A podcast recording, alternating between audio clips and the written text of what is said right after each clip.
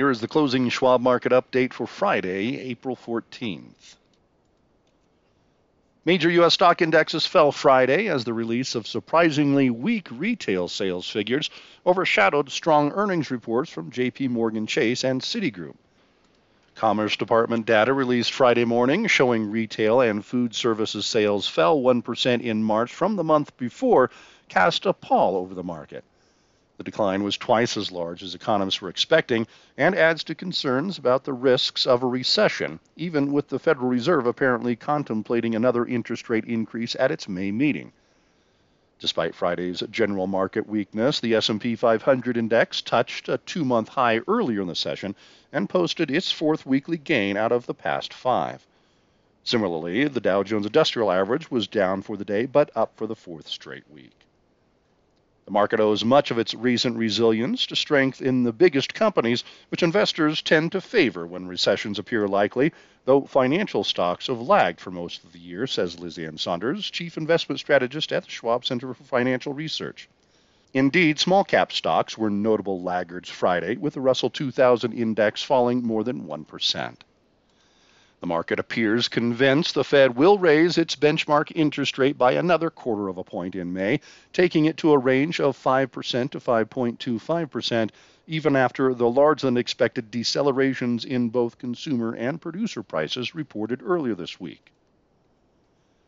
The following is a roundup of today's market activity. The S&P 500 index was down 8.58 points or 0.2% at 4137.64. The Dow Jones Industrial Average was down 143.22 points, or 0.4%, at 33,886.47. And the Nasdaq Composite was down 42.81 points, or 0.4%, at 12,123.47. 10-year Treasury yield was up about 6 basis points at 3.515%, and Cboe's volatility index was down 0.73 points at 17.07. Among S&P 500 sectors, real estate and utilities were among the weaker performers Friday. Notwithstanding the day's weakness, volatility expectations as measured by the VIX dropped to its lowest level since late 2021. WTI crude oil futures rose modestly and have surged about 24% over the past 4 weeks, illustrating still present inflationary forces. What some consider the unofficial start to earnings season got underway Friday as several big banks and other large firms reported results. Here are some of the highlights. JP Morgan Chase's shares rallied more than 7% after the biggest U.S. bank reported results that easily surpassed analysts' expectations. Profit was up 52% from a year earlier, and revenue increased 25%.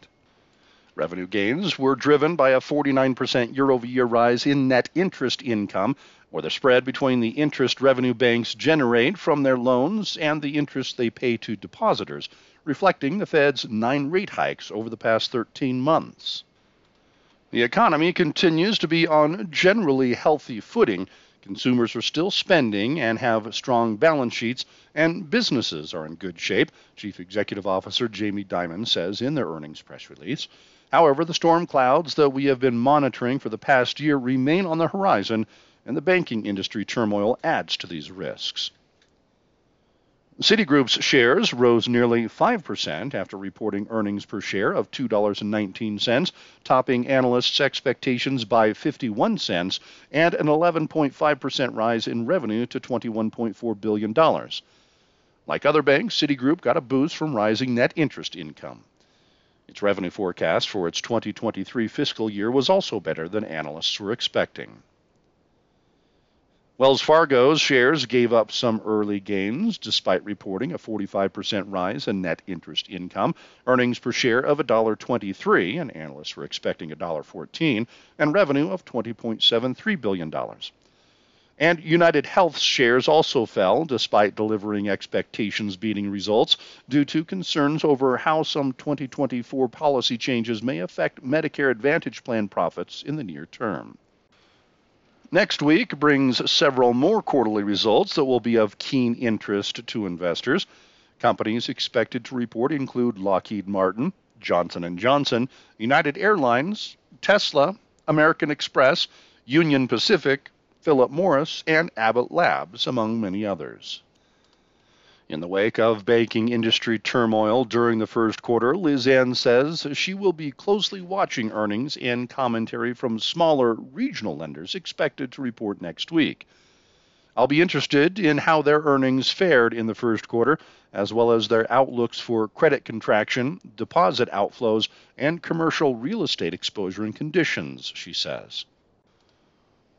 Key economic reports next week include April Empire State Manufacturing, due Monday, March housing starts and building permits, due Tuesday, the Fed's April Beige Book, due Wednesday, and March existing home sales and leading indicators, due on Thursday. Recent economic numbers, including lower than expected consumer price index or CPI and producer price index or PPI earlier this week, appear to reflect easing inflation pressures and an economy that continues to slow. But CPI is still running over 5% above year ago levels, more than double the Fed's long term target.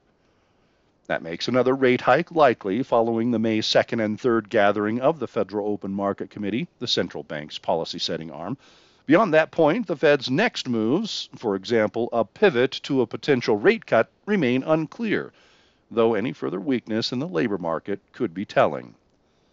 On balance, the March CPI and jobs reports probably support a rate hike of 25 basis points in May, but that might not matter as much as the path for policy for the remainder of the year, the Schwab Center for Financial Research says in a report on Friday. A basis point is one hundredth of one percentage point. In the grand scheme of things, one more hike is not as big a needle mover as the Federal Reserve keeping rates elevated throughout 2023, the report continues. History is mixed when it comes to the strength and duration of Fed pivot rallies, but the influence of the labor market is consistent. Historically, breakage in labor has been the deciding factor as to whether stock market enthusiasm around a pivot was sustained.